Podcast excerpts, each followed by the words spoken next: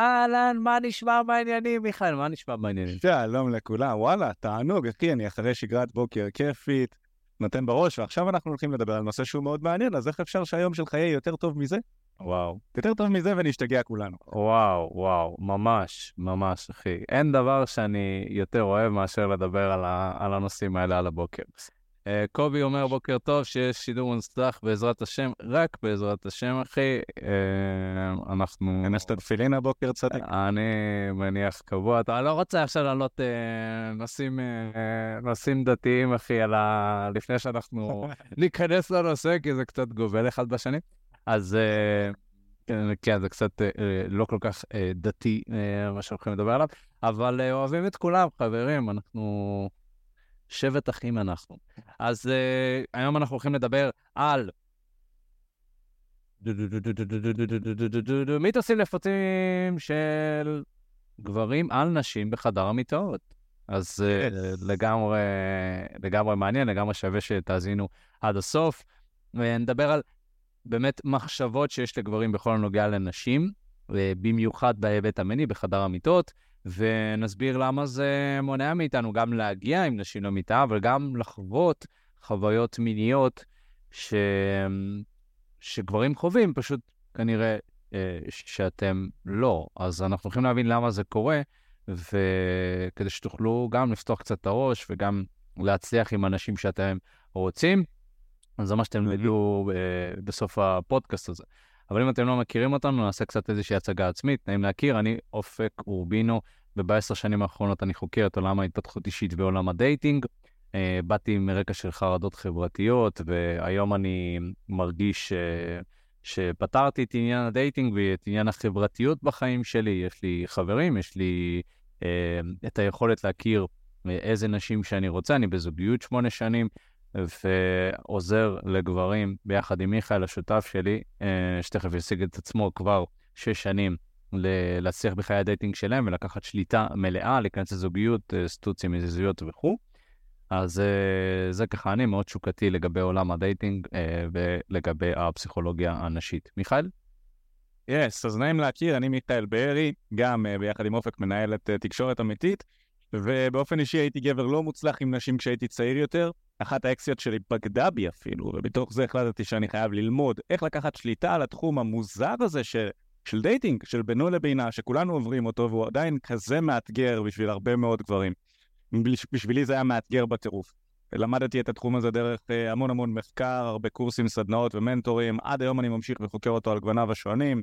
יצאתי עם הרבה נשים, שכבתי עם הרבה נשים, ואני לא אומר את זה כדי להתרברב, אני אומר את זה כדי שתדעו שהגעתי ממקום לא מוצלח בעצמי, אני תמיד התפשרתי על הנשים שלי, והיום אני, היום אני במצב שאני חושב שהרבה גברים היו רוצים להתחלף איתו, אני מאוד מרוצה מחיי הדייטינג שלי, אני הייתי בזוגיות עם נשים שבחרתי בעצמי, היום אני עוזר לגברים נוספים לעשות את ה... את אותו התהליך דרך החברה שהקמתי עם השותף שלי, ובפודקאסט הזה אנחנו מנגישים לכם ידע שיעזור גם לכם להצליח עם אנשים שאתם רוצים. Yes. אז זה ככה עליי. מגנב. אנחנו רוצים לדבר על האמונה הראשונה, אופק. וואו. אני, אם, אם, אם אתה מבטא את זה בכך הרבה תשוקה, אז, אז כן, בוודאי. אוקיי, אז מה דעתך על המיתוס מספר אחד, שזה שנשים לא חושקות בסקס כמו גברים? Mm. מה דעתי? זה, תראה, בגדול אני חושב שהמחשבות האלה מתחלקות אה, לשניים. אה, אחד mm-hmm. זה גברים שלא היו עם הרבה נשים, זאת אומרת שהם לא באמת אה, אה, חקרו את העניין הזה אה, לעומק, מה שנקרא. ושתיים, זה גברים שפיתחו איזשהם אמונות ורצו איתם במהלך השנים, בין אם הם ראו את זה במדיה החברתית, או שהם... או שהם שמעו חברים או נשים, אתה יודע, שאתה מדבר עם נשים, כל אישה בעלת שכל תגיד לך שגם נשים נהנות מסקס כמו מגברים, אני חושב שזה קצת, קצת, כאילו, קצת הזוי ש... אז מה, אז גבר גורר כל הזמן ומשכנע נשים לבוא אליו למיטה, והן לא נהנות וסובלות וכאילו... את מי שומעים בסקס, מיכאל? אשכרה. את מי שומעים בסקס? מה זה הכל הזה? כאילו, זה בא ממני, הכל נהנה ככה, אני נהנה ככה. נראה לי שזה קצת מוכיח את הנקודה, אבל כן, זה בגדול, אני חושב. אתה יודע גם, ככל שאתה נכנס לקשרים יותר עמוקים עם נשים, או עם אישה אפילו, אז אתה מבין כמה שנשים הרבה יותר חושקות בסקס מאשר גברים, אבל הסיבה שנשים עושות סקס היא שונה מגברים. גבר יכול לרצות ולחשוק במגוון מאוד מאוד רחב של נשים, ולא יהיה אכפת לו יותר מדי, או לרובנו לא יהיה אכפת להשכב עם מלא מלא נשים, ואז לא לראות אותנו שוב פעם. כי אתה יודע, מבחינת הביולוגיה שלנו, אנחנו יכולים להזריע כמה נשים ביחד, וככל שאנחנו מזריעים יותר נשים, אז uh, אנחנו בסטטוס יותר גבוה, נקרא לזה ככה, מבחינה ביולוגית. אבל נשים, ברגע שהן מוזרעות, כביכול, על ידי גבר, אז הן uh, נתקעות עם הילד שלו במשך תשעה חודשים בבטן, ואז הן צריכות גם להוליד אותו, ולוודא שהן מולידות את הילד עם פרטנר שיכול לשמור עליהן ועל הילד ולתת להן אה, משאבים וכו' וכו'. אז היא עושה סקס מסיבה אחרת. נשים כדי לשכב עם גברים הן צריכות יותר חיבור רגשי, יותר אינטימיות, יותר קרבה, יותר ביטחון. וכשאתה נכנס לזוגיות עם בחורה כזו, הרבה פעמים, לא תמיד, מאוד חשוב לזכור את זה, לא תמיד, אבל הרבה פעמים, במיוחד כשיש חיבור רגשי מאוד מאוד חזק, זאת אומרת שהבחורה שאיתך אוהבת אותך, והיא איתך מהסיבות הנכונות, נכון? לא בשביל הארנק שלך, ולא בשביל שתמלא לה איזשהו חור. אם היא איתך מהסיבות הנכונות, היא תרצה לעשות איתך יותר סקס ממה שאתה רוצה לעשות איתה, וזה מאוד מאוד מפתיע גברים, נכון? ואנחנו שומעים את זה, גם מנשים, וגם uh, כשאנחנו מדברים עם מטפלות כאלה ואחרות, אנחנו שומעים שנשים רוצות יותר סקס מהבן זוג שלהן. יש פער. זה קיים. יש פער מסוים, כן. כי...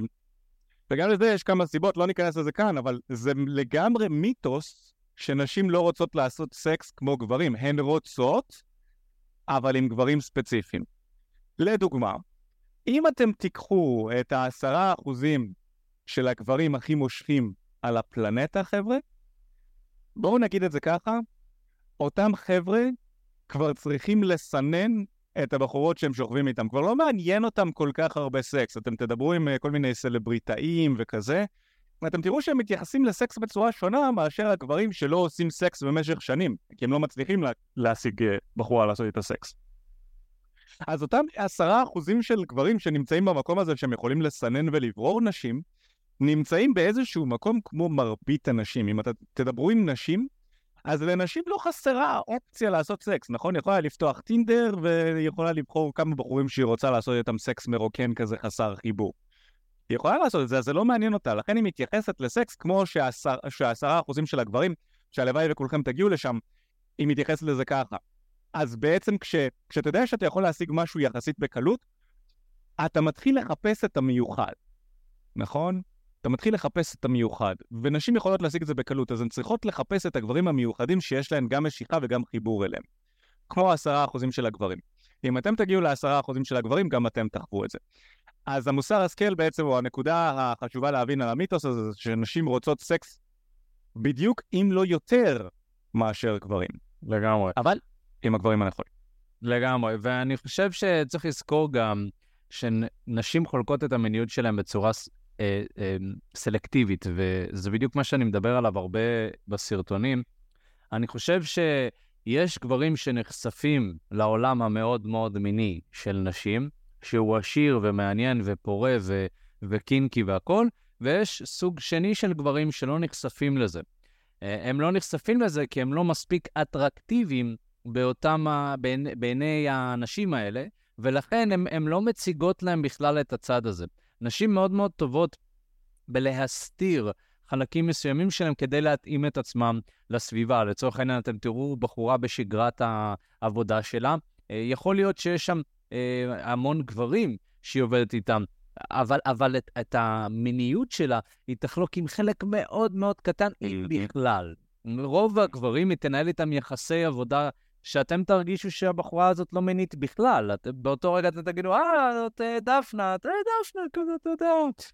שולה. ויכול מאוד להיות, שולה, ויכול מאוד להיות שבחור אחר שהיא נמשכת אליו ושהיא מרגישה קרבה אליו, שמרגישה בנוח איתו, היא תחלוק צד אחר, ופתאום היא צוחקת איתו, ופתאום היא נוגעת בו, ופתאום היא מתקרבת אליי, ואז פתאום, לא יודע, אתה שומע, אתה שומע, אתה שומע, דפנה שכבה עם מישהו בשירותים, אתה כאילו באיזה מועדון, אתה שמעת איזה שמועה, אתה איך יכול להיות? דפנה, דפנה, דפנה שלנו? דפנה שבעבודה היא כזאת חמודה ופרח, ואיך היא בשירותים? כן, כן, זה האנשים היומיומיות שאתה רואה, לא כולם, כן, אבל לא מעט מהם יש צד כזה. גם מה שצריך לקחת בחשבון. יס, בוא נעבור למיתוס מספר שתיים. כן.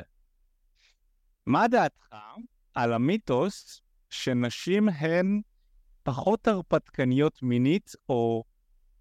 כן, פחות הרפתקניות מינית מאשר גברים. זה, וואו. כאילו, אני חושב על זה, ואני... כשאני שואל גברים, ושאני שואל נשים מה הפנטזיות המיניות שלהם, אצל גברים אני מקבל את התשובות הכי גנריות כאלה של... פשוט הרבה נשים, הרבה הרבה נשים. המון המון נשים, המון, עשר, עשרים, שלושים, הרבה, כאילו, אצל גבר הפנטזיה מינית זה הוא והרבה נשים, בסדר? זה בערך, כאילו, תהיה הפנטזיה מינית. אצל בחורה, הפנטזיה היא הרבה יותר מורכבת. הפנטזיה מינית של נשים הרבה יותר מורכבות משל גברים. אז של בחורה, זה מאוד סיטואטיבי, אני, אני, אני הולכת ואז אני נתקעת במעלית, וכשאני נתקעת במעלית אני רואה גבר, ואני רואה את הגבר, ואז הוא פתאום קושר אותי, ואני למעלה ואני קשורה, וזה, כאילו, זה כל כך יותר מורכב, ו- ואז אתה אומר, כאילו, בונה, או, או, לי זה לא מעניין, כאילו, אני הייתי שוכב איתה גם אם המעלית לא הייתה נתקעת, אתה יודע, הייתי שוכב, כאילו, הייתי שוכב איתה אחרי המעלית, כשיוצאים מהמעלית, אבל אצלנו זה יותר, יותר ספציפי. סיפורי. זה סיפורי, זה, יש איזשהו אירוע, ויש התרחשויות. ו- ומשתנים וגורמים וסיכון ודברים כאלה, ואתה בדורגים ומה אכפת לי לצלזם? כאילו אתה יודע, אתה רואה פורנו, אתה רואה את הרופא, אה, בעל המטופלת, וואלה, או המטופל שהרופאה מגיעה אליו, אתה אומר, אה, מספיק, זהו, כאילו, אה, נשים הן לא, לא עובדות ככה, הרבה יותר מורכב, הרבה יותר מורכב להגשים לבחורה פנטזיה מינית, באמת, כאילו את החלום הזה, ולפעמים זה גם לא... לפעמים זה גם לא ריאלי, והם יודעות את זה. Uh, הדברים שהם מדמיינות, זה באמת לא ריאלי. Uh, uh, יש סוגים שונים של פנטזיות שכן אפשר להגשים לאנשים, אבל ספציפית, uh, יש דברים שהם לא ריאליים. כאילו, אתה כנראה לא תגשים להם. יש דברים כאלה, נכון. אני כן, לפחות עם כל הנשים שאני דיברתי ויצאי, לכולן יש איזושהי פנטזיה מטורפת כזו. זה מתחיל מ, אתה יודע, תחפושות ודברים כאלה, שזה די פשוט, זה ממשיך לשל... לשלישיות. יש כאלה שאומרות, אתה יודע, זה תלוי בקשר שלכם ובאינטימיות שלכם, אבל שאם אם אתה באמת פתוח לרעיון וכזה, ואתה נשמע לו שיפוטי, אז היא יכולה להגיד שהיא הייתה רוצה להיות עם חבר שלך, או עם כמה חברים שלך ביחד, בזמן שהיא יוצמת, כאילו, אתה יודע, יש עליה איזה כיסוי עיניים, כל מיני דברים כאלה. הפנטזיות של השליטה, מאוד מאוד קיימות שם. אצל מרבית אנשים שאני מכיר, כמעט כולן מדברות על, זה, על, על חוויות שליטה, אפילו ברמה של, שכשאתה שומע את זה, זה נשמע כמו אונס. אתה לא תגיד לה את זה, כן? אבל הדברים שהיא מתארת ואיך שזה נשמע, זה, זה נשמע קצת כמו חוויה של אונס, שיחטוף אותי, שיקח אותי, שיעזוק אותי, שיעשה. היא מספרת לך את זה כי היא מרגישה את זה איתך בנוח.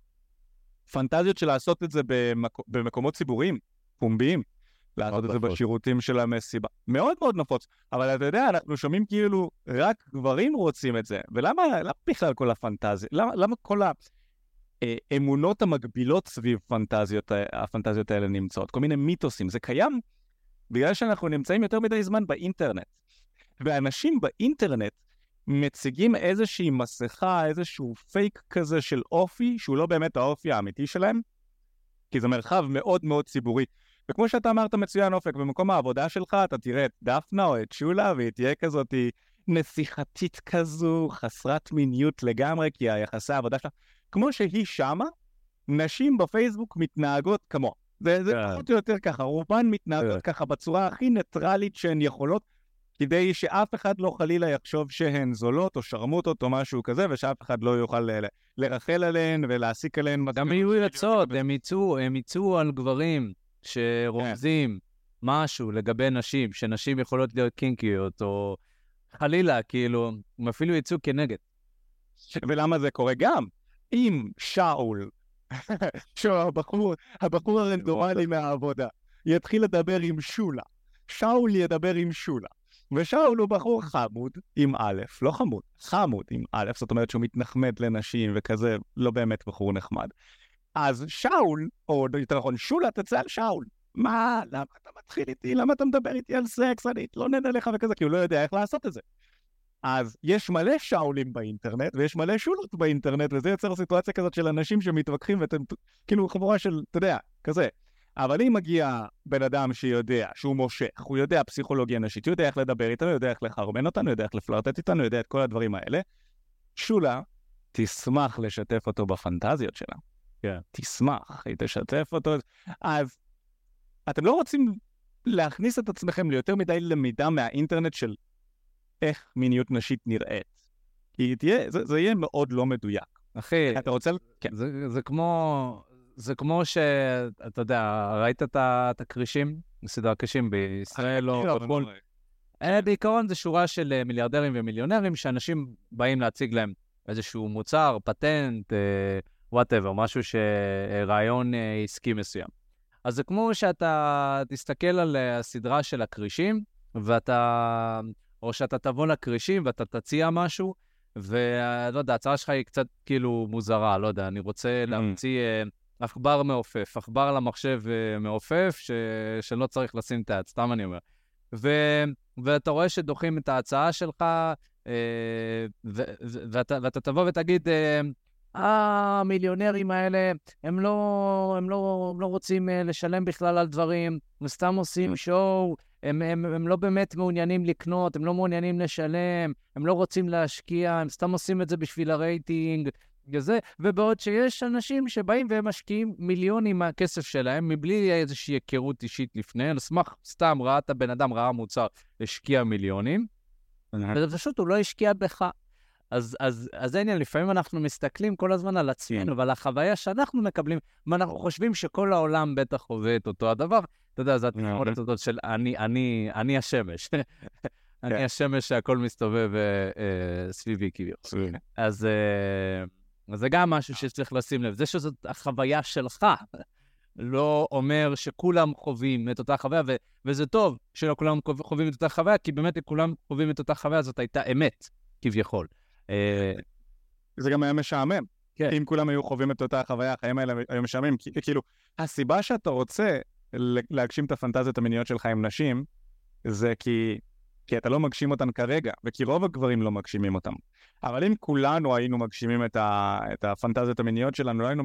כאילו, כמה מאיתנו מתעוררים בבוקר ואומרים תודה לאלוהים על זה שיש לנו אצבעות בידיים. לכולם יש אצבעות בידיים, ואנחנו לא דווקא מעריכים את זה. אם לאף אחד לא היה אצבעות בידיים, ולך היה, היית מעריך את זה הרבה יותר. אותו דבר גם עם הגשמה של פנטזיות מיניות וכזה. ו- ו- ובוא נעבור לפנטזיה הבאה, שככה הכנתי, ואז נראה איזה פנטזיות אתה הכנת. אני הכנתי לי את ה... סליחה, לא פנטזיה, מיתוסים.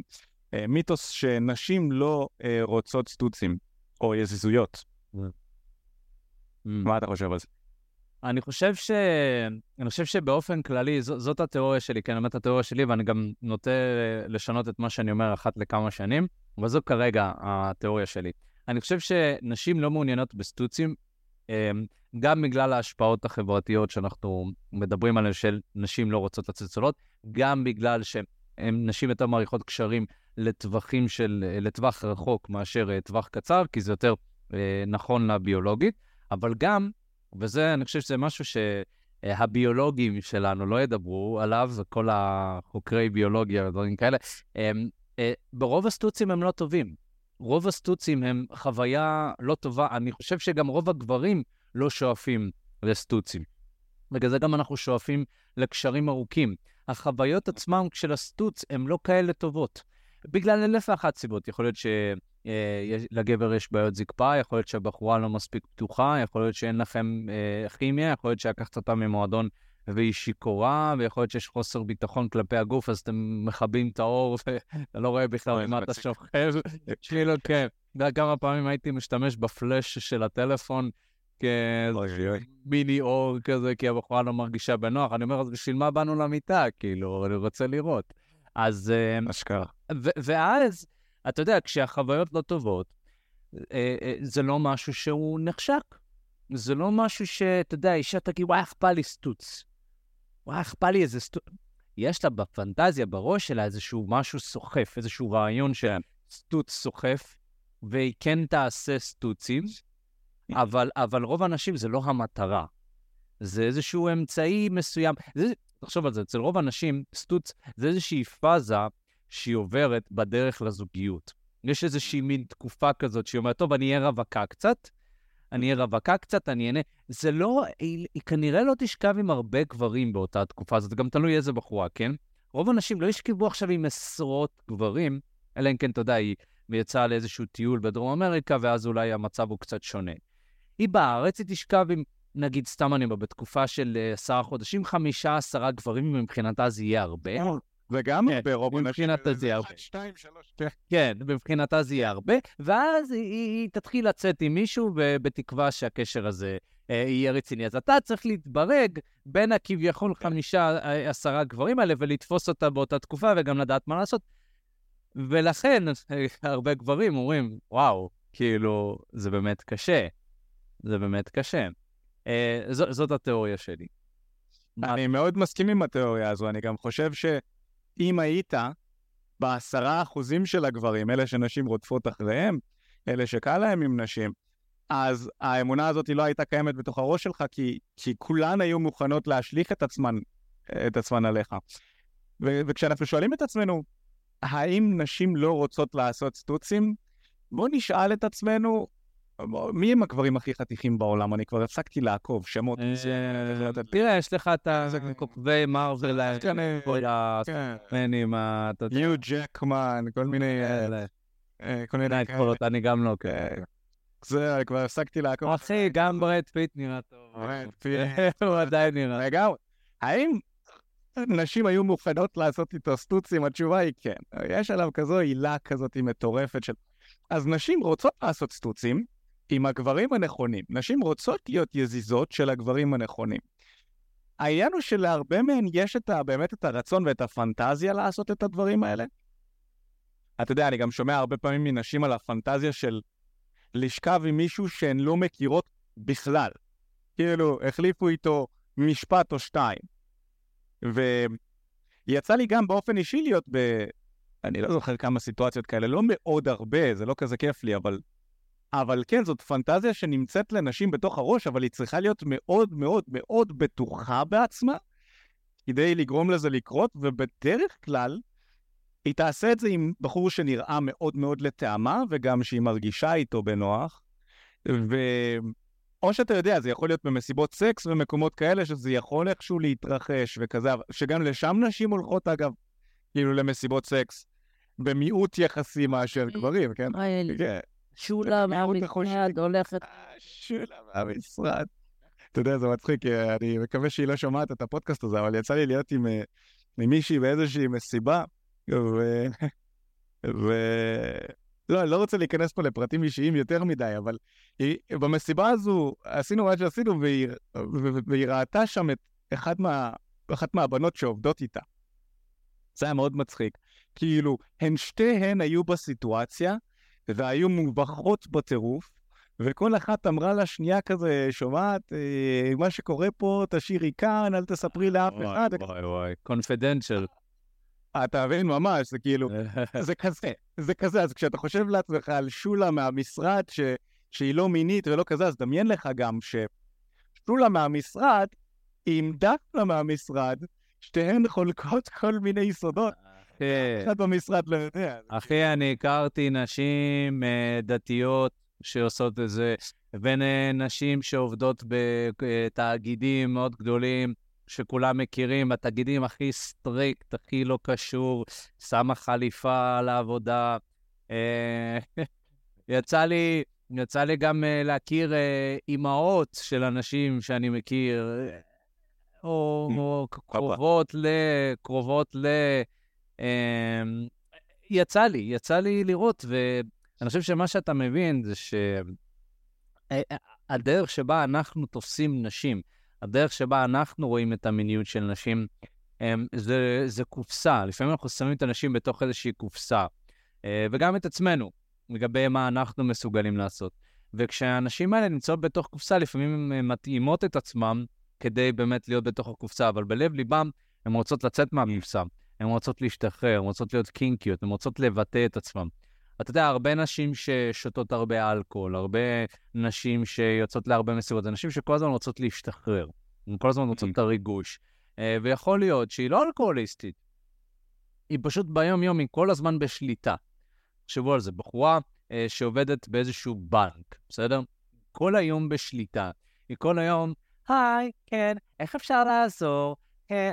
והיא רוצה באיזשהו שלב במהלך ה- היום, או, או כנראה בסופה, שיותר בן אדם עובד, בדרך כלל מי ראשון עד חמישי, וחמישי עד שבת, זה הזמן שהוא באמת יכול להיות מישהו כביכול, זה השכיר הממוצע. לא החיים שהייתי שואף אליה, אבל זה השכיר הממוצע, ואז בסופה, היא אומרת, עכשיו אני הולכת לבטא את מי שאני. אבל בסופה שמנסה להספיק כמה שיותר דברים, לצאת עם חברות, זה, לבוא, להשתכר, לקבל ולדציה, שמישהו יתחיל איתי, אולי סטוץ, אולי פה, ואז יום ראשון היא חוזרת להיות אותו פרצוף מחייך כזה, היי, איך אפשר לעזור? אז אני חושב שזה בעיקר, זאת אומרת, הרעיון הזה, שזה חוזר, אני חוזר על זה, זה שנשים כל הזמן מציגות דברים בצורה, בצורה סלקטיבית. זה, זה אחד מהדברים הכי מתעתעים שיכולים להיות בעולם הדייטינג. אתה יכול באמת ל- לקחת בחורה, לתת לה ללכת ברחוב, ובזמן שהולכת ברחוב, לזרוק לה שלושה דברים שונים. בסדר? לכל אחד היא הולכת להגיב אחרת. כן. עכשיו, לאחד יכול להיות שהיא תגיד שיש לה חבר, לשני יכול להיות שהיא תגיד שהיא כרגע לא מעוניינת אה, בקשר, ולשלישי יכול להיות שתשכב איתו באותו הערב. זאת אומרת, ו- וזה הרעיון כל הזמן, להבין שאתה יכול להתברג בתור הגבר. אתה יכול להתברג ואתה יכול להיות הגבר הזה. אני חושב שזה מה שצריך, זה מה שאם יש משהו אחד שאתם יכולים לקחת מהפודקאסט הזה, זה שאתם יכולים להיות הגבר הזה שאותה הבחורה רוצה ומעוניינת, אה, ושהיא תוכל לחקור איתו את, ה, את הפנטזיות המיניות שלך. תראה, אהבתי.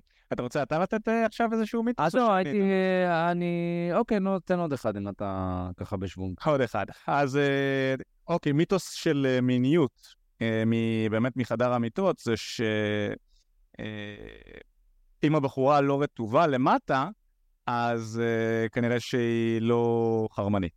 מעניין, מעניין. אני חושב שזה בעיקר מפורנו. אנחנו רגילים לראות נשים שם כל הזמן ברטיבות, למרות שאתה יודע, שמים להם שם חומרים, ומדובר שם על אנשים שבאופן כללי כל כך פתוחות עם המיניות שלהם, שהגוף מגיב, הגוף מגיב באיזושהי פתיחות. כך בחורה, אוקיי, נגיד ואתה מכיר בחורה במועדון, ואתה מתחיל איתה. סיטואציה שלא קורית להרבה גברים, כן? רוב הגברים כאילו לא כל כזה ניגשים במועדון, אבל נגיד וניגשת לבחורה, ונגיד וזרם, נגיד שתיתם איזשהו דרינק, יצאתם החוצה מהמועדון, ישנתם איזה סיגריה, whatever, מה שעושים שיוצאים ממועדון, ואתה מזמין אותה לבוא אליך הביתה, היא באה הביתה, ואוקיי, אתם אומרים, אוקיי, אז עכשיו העניינים מתחילים להתחמם, אתם מתנשקים קצת במיטה, ואז פתאום הבחורה מתחילה להרגיש קצת לא בנוח. משהו עולה לה בראש, רגע, אני רק הכרתי אותו, לא יודעת, אולי הוא יתקשר אליי, הוא יזכור אותי מחר, הוא ידבר איתי, ואז פתאום המחשבות האלה מתחילות לעלות, אז היא אומרת לך משהו כמו, רק שתדע, אנחנו לא נשכב היום, אנחנו לא, אנחנו לא נשכב היום, אני לא בחורה כזאת, אני לא עושה את זה, בסדר, ואתה מתמודד עם זה, אתה אומר, לא, בסדר, אל תדאגי, הכל בסדר, נעשה מה שנוח, אל תדאגי, הכל טוב, אם בא לך, בא לך, לא, לא, הכל בסדר.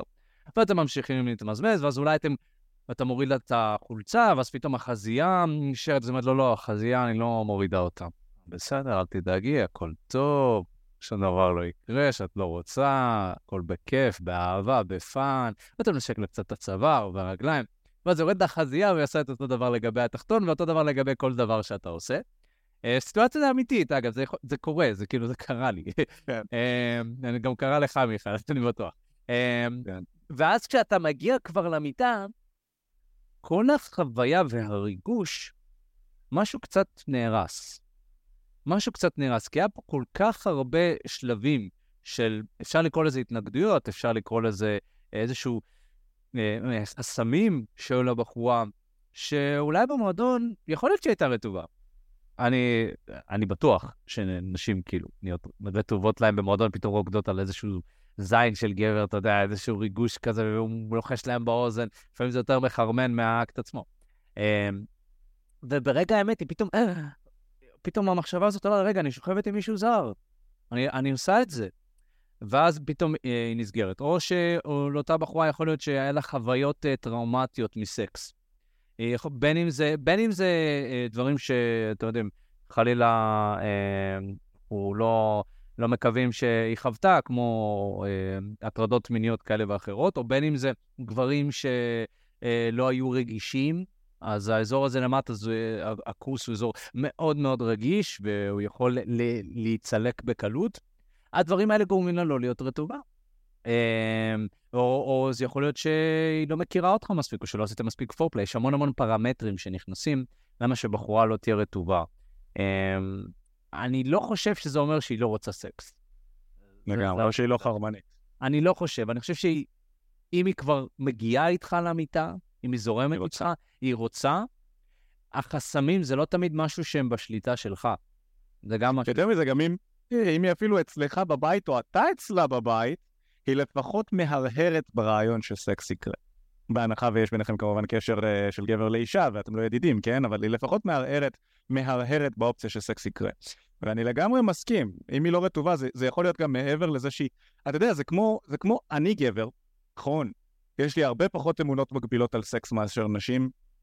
נכון, הדת פחות קשורה אליי, בת ישראל, בלה בלה בלה, כל השיט הזה בסגנון.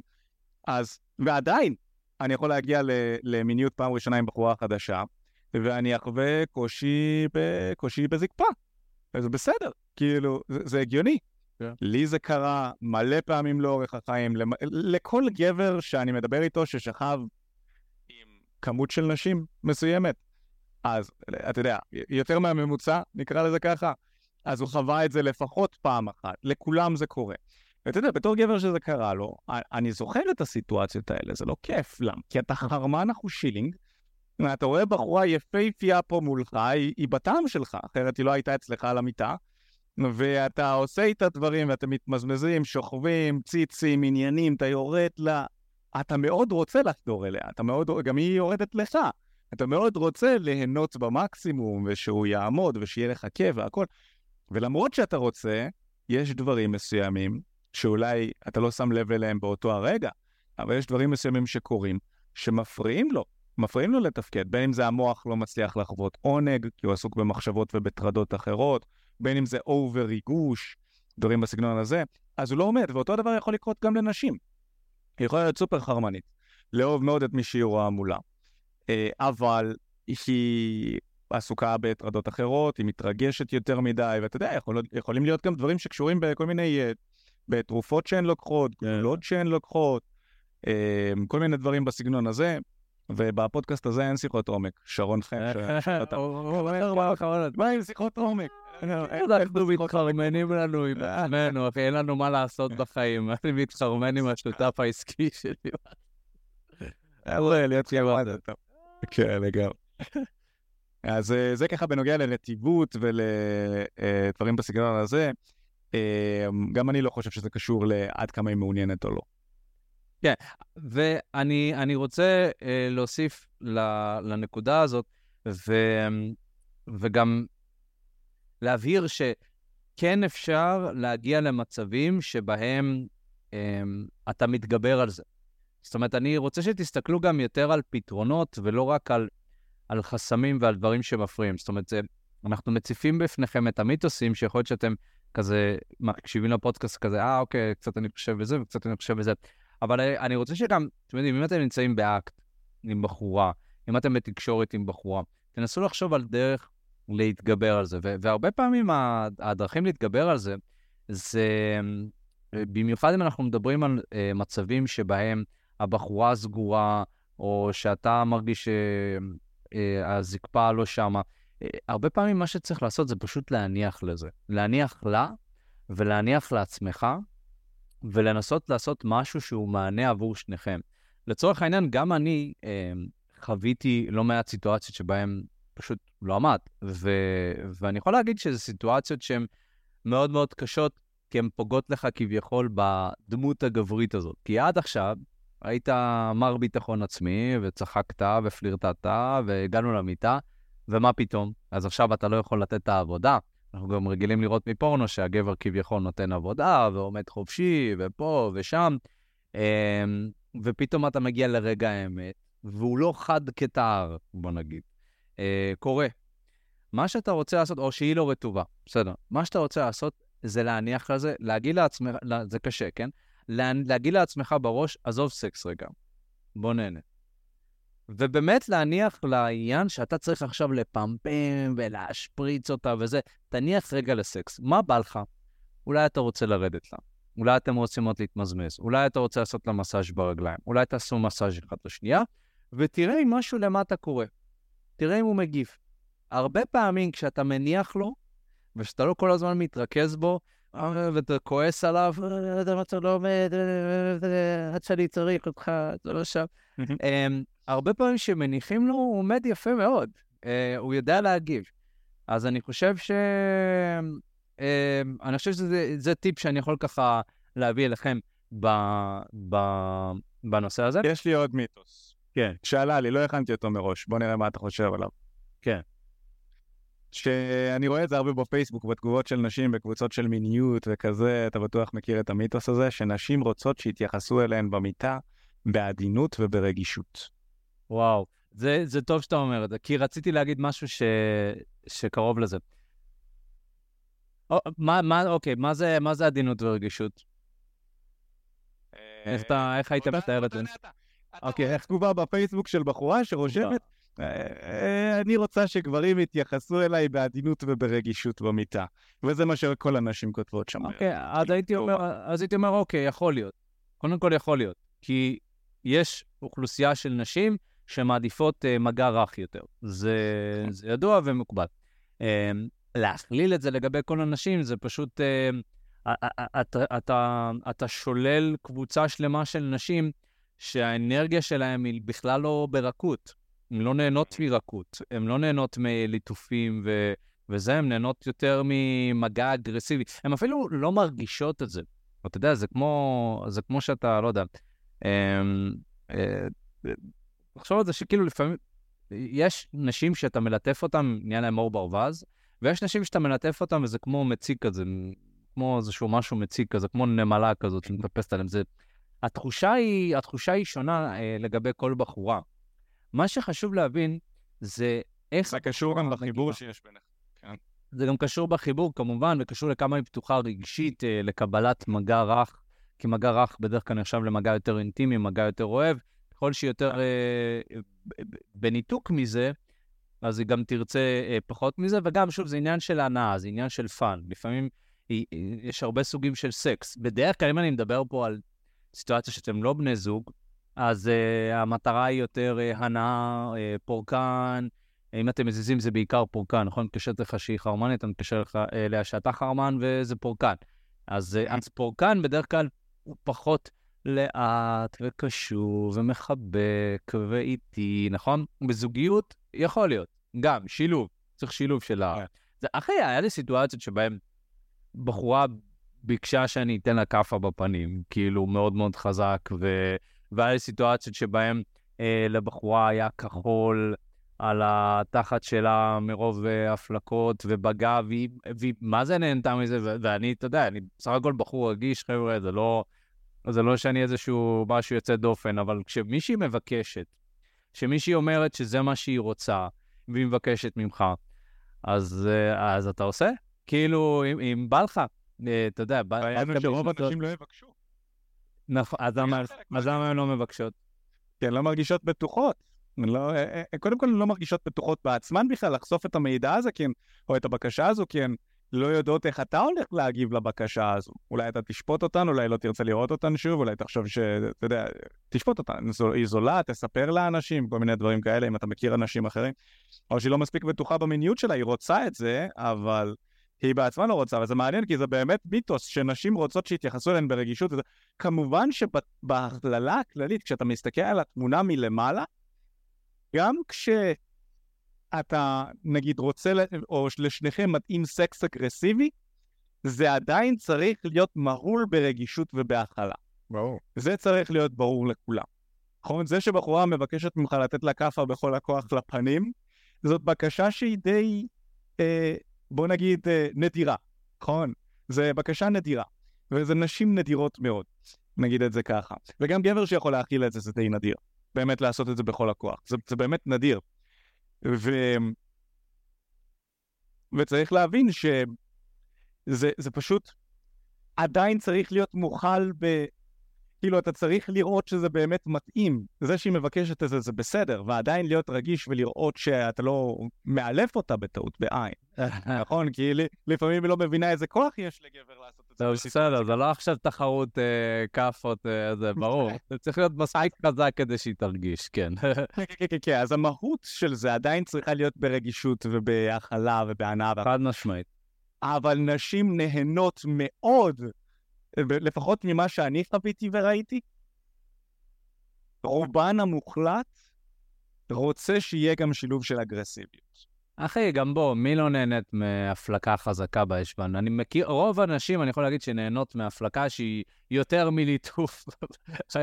זה, זה גם, זה גם אזור שהוא לא כואב, אם תחשוב על זה. זה, זה, כאילו ברובו, זה, אם אתה מפליק באזור שיש בו יותר רקמות שומן, שזה יותר בצד של הישבן, נכנס פה לאנטומיה, כן? האנטומיה של ההפלקות. אז, אז, אז, אז יש שם יותר רקמות שומן, אתה מפליק נכון ולא בעצם, שאתה מרגיש את העצם שם או את השריר, אז, אז אתה יכול להפליק מאוד מאוד חזק, והבחורה אה, לא תרגיש. בשבילך זה ייראה, כאילו, מה, עכשיו מפליק לה וזה. אבל צריך גם להבין, אתה יודע, אה, גם ב-בי די אס אם, הרי למי שלא מכיר בי די אס אם זה יחסי של, אה, שליטה שולט. אה, גם ב-בי די אס אם, שעושים דברים משוגעים כמו אה, צובטי פטמות, אה, או מטפטפים איזשהו נר, או, או דברים כאלה. Uh, ויצא לי להכיר גם uh, נשים, כן, אני פחות חובב את זה, ויצא לי להכיר, ויצא לי לראות, uh, ויצא לי גם uh, uh, לחוות ברמה כזאת או אחת. Uh, גם זה, תמיד תמיד יש את הבסיס, ש, שזה אומר שברגע שהבחורה זורקת לך, יכול להיות מילה שאתם מסכימים מראש, או שזה יכול להיות איזשהו סימן שאתה רואה ממנה, ברגע שהיא אומרת לך די זה די, והיא צריכה לסמוך עליך שברגע האמת, ברגע שאתה תפסיק, אתה תפסיק, גם במצבי קיצון שבהם הבחורה נהנית מאוד מכאב ודברים שאתם לא יכולים לדמיין אפילו. גם במצבי הקיצון, תמיד תמיד הבחורה תעשה את זה עם גבר שהיא יודעת שהיא יכולה לסמוך עליו.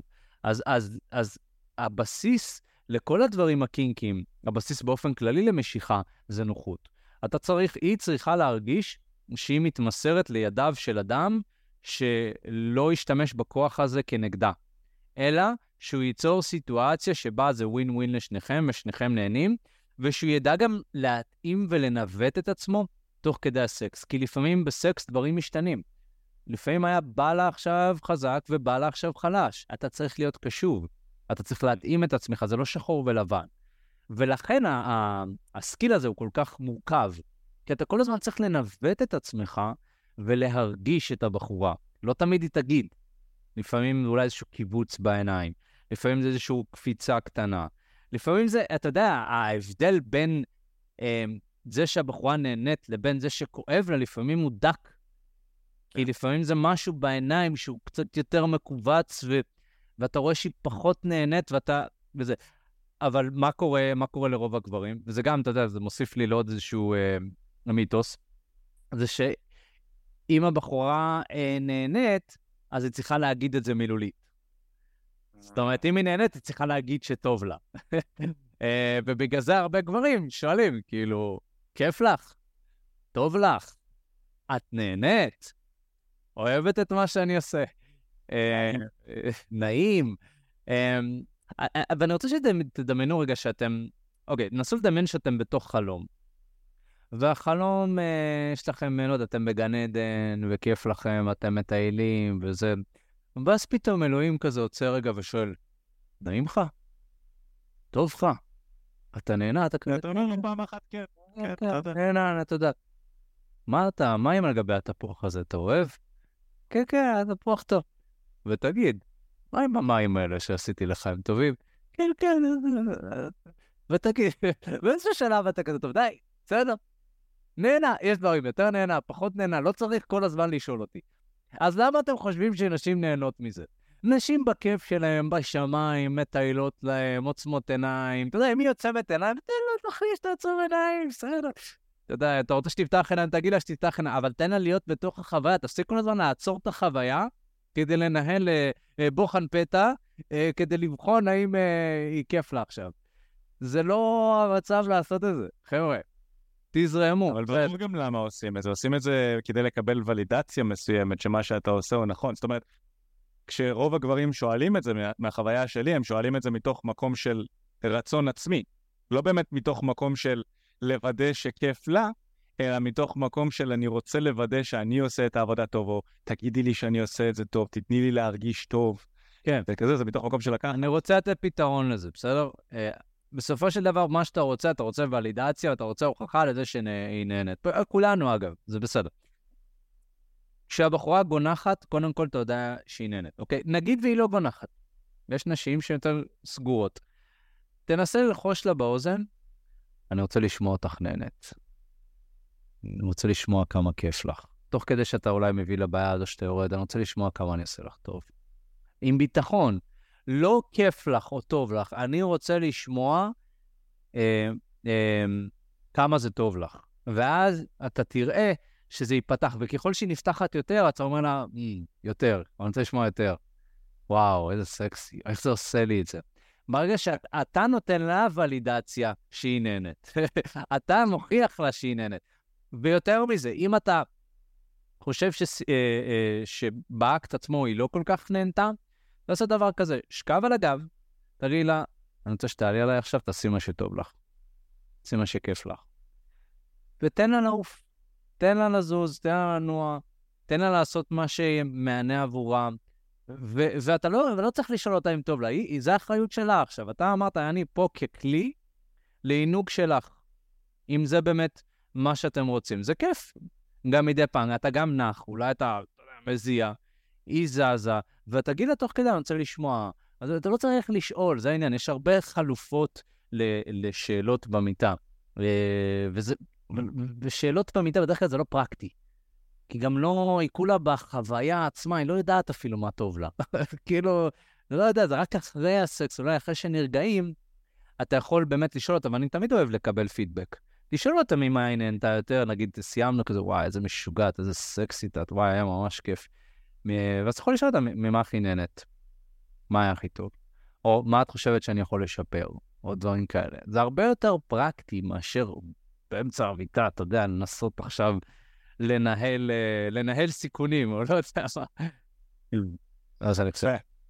אני גם, יש לי חוק במיטה בקטע הזה שמותר לי, אני מאפשר לעצמי לשאול רק פעם אחת עם מה שאני עושה נעים לה.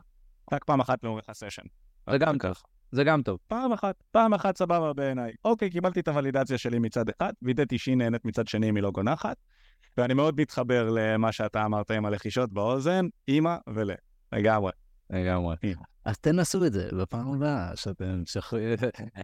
טוב, חברים, אז נראה לי שאנחנו ככה יכולים לבוא לידי סיכום. אני חושב שהיה פה לא מעט דברים שדיברנו עליהם, הרבה דברים מעניינים, אבל כן, אם אנחנו מסכמים, אז, אז אני רק רוצה לחדד את הנקודה הזאת, תשימו לב כמה דברים דיברנו עליהם שמעניינים שנשים עושות. אופק היה במסיבות של בי די אס אם, הוא אמר, נכון? הדברים בסגנון הזה, אז כאילו, נשים נמצאות במקום הזה, גברים לא עושים את זה אחד על השני, אז אם נשים נהנות מזה ונמצאות שם, אתם מבינים שיש אוכלוסייה שנהנית מזה. נשים נמצאות בפורנו. כאילו, אוקיי, אמנם הן מרוויחות מזה, אבל עדיין, הן מוכנות למכור את הגוף שלהן בשביל כסף, אונלי פנס, כל השיט הזה, אז, אז, אז גם העניין הזה. נשים נהנות מסקס בלי להכיר את הגבר, אוקיי? עשינו את זה, אמרנו. נשים נהנות מסקס אגרסיבי גם מדי פעם, כמובן, עם החלה והכל, דיברנו על זה גם כן. דיברנו על הרטיבות ועוד דברים מעניינים, אבל כאילו תחשבו על זה שאם כל הדברים האלה נשים עושות, זה, זה, זה בהחלט, כל השיח הזה ברשתות החברתיות, על, על, על איך כאילו נשים מציגות את עצמן כמו פרחים ונסיכות ומלאכיות, זה בסדר, זה בסדר שהן עושות את זה, אבל צריך להבין שלכל אחד יש איזשהו צד מסוים שהוא לא, מחלק, לא, לא חולק עם אנשים זרים לחלוטין. צריך לזכור את זה, ואני באמת מאחל לכם, לכל הגברים שמ... שמאזינים לנו, שתמצאו את הדרך לגרום לנשים לחשוף את הצדדים האלה מולכם. זה באמת ה... הדבר הכי טוב שאתם יכולים לעשות לחיי המין שלכם, לפי דעתי.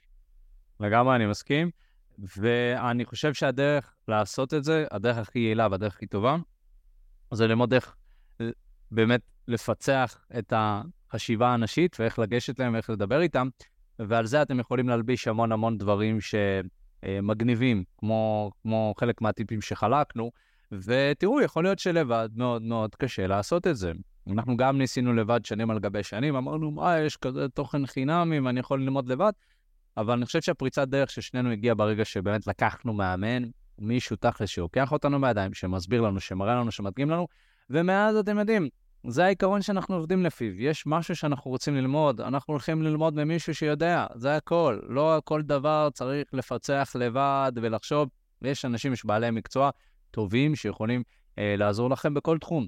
אז אם אתם מתקשים בחיי הדייטינג שלכם, חבר'ה, אתם לא לבד, בסדר, אתם לא לבד, רוב הגברים, רוב המוחלט של הגברים מתקשה בחיי הדייטינג שלו, ולא מצליח לנהל זוגיות כמו שהוא רוצה, ולא מצליח לגשת לאנשים, אז אתם לא לבד. יחד עם זאת, אם אתם מרגישים איזושהי בושה, אולי לדבוא ולדבר ולבוא לאיזשהו כנס או משהו כזה, אני רוצה להגיד לכם שכל גבר היה רוצה להיות בנעליים שלי ושל מיכה. לפחות בנקודה הזאת שיהיה לו את היכולת לבוא ולגש לנשים בטעם שלו, וכל גבר שהולך לעשות המון המון כסף עכשיו וקונה את הפרארי וקונה את הפורש, כנראה עושה את זה כי הוא רוצה להשיג איזושהי תשומת לב, בין אם זה מהחברים שלו, בין אם זה אה, מהנשים, אה, שנשים, ויש לו איזושהי פנטזיה שנשים ירדפו אחריו, אז זאת, אנחנו גברים, אנחנו חושבים הרבה על הדברים האלה. אז אם אתם גם שם, אם אתם גם מוצאים את עצמכם במחשבות לגבי דייטינג, זוגיות, ומה יהיה, אולי אני ימות לבד, או לא יודע, דברים כאלה, אז יש פתרון, חבר'ה, אתם לא תמותו לבד, אתם יכולים להיכנס לזוגיות עם בחורה בטעם שלכם, בואו ותדברו איתנו, בסדר? מה שאתם יכולים לעשות זה באמת להירשם לשיחת ייעוץ, בעצם הקישור להירשמות לשיחת הייעוץ נמצאת בצ'אט, מי שבלייב, בפודקאסט שלנו, יש בתיאור, וגם אם תרשמו תקשורת אמיתית בגוגל, אתם יכולים להירשם, בין אם באתר שלנו או אה, במודעה שם בגוגל, אתם יכולים להירשם לשיחת ייעוץ, שיחת ייעוץ בחינם לגמרי, נבין איפה אתם נמצאים מבחינת חיי הדייטינג שלכם, נבין לאן אתם רוצים להגיע, ומהו המסלול הכי נכון ומדויק עבורכם. אז אין לכם, תעשו זה, קודם כל בחינם לגמרי, אין לכם מה להפסיד, אם נהניתם, עזרנו לכם, תרמנו לכם, אז אה, רק תדמיינו מה לתוכן בתשלום שלנו יש להציע לכם. ואם נהנתם מהפודקאסט, אז תירשמו לפודקאסט, תדרגו אותנו חמישה כוכבים בספוטיפיי, אם אתם נהנים, זה עוזר לכם, תפיצו לחברים, שתפו עם חברים שזה יכול לעזור לכם, ויאללה חברים, אנחנו נתראה בפעם הבאה, יאללה ביי. ביי.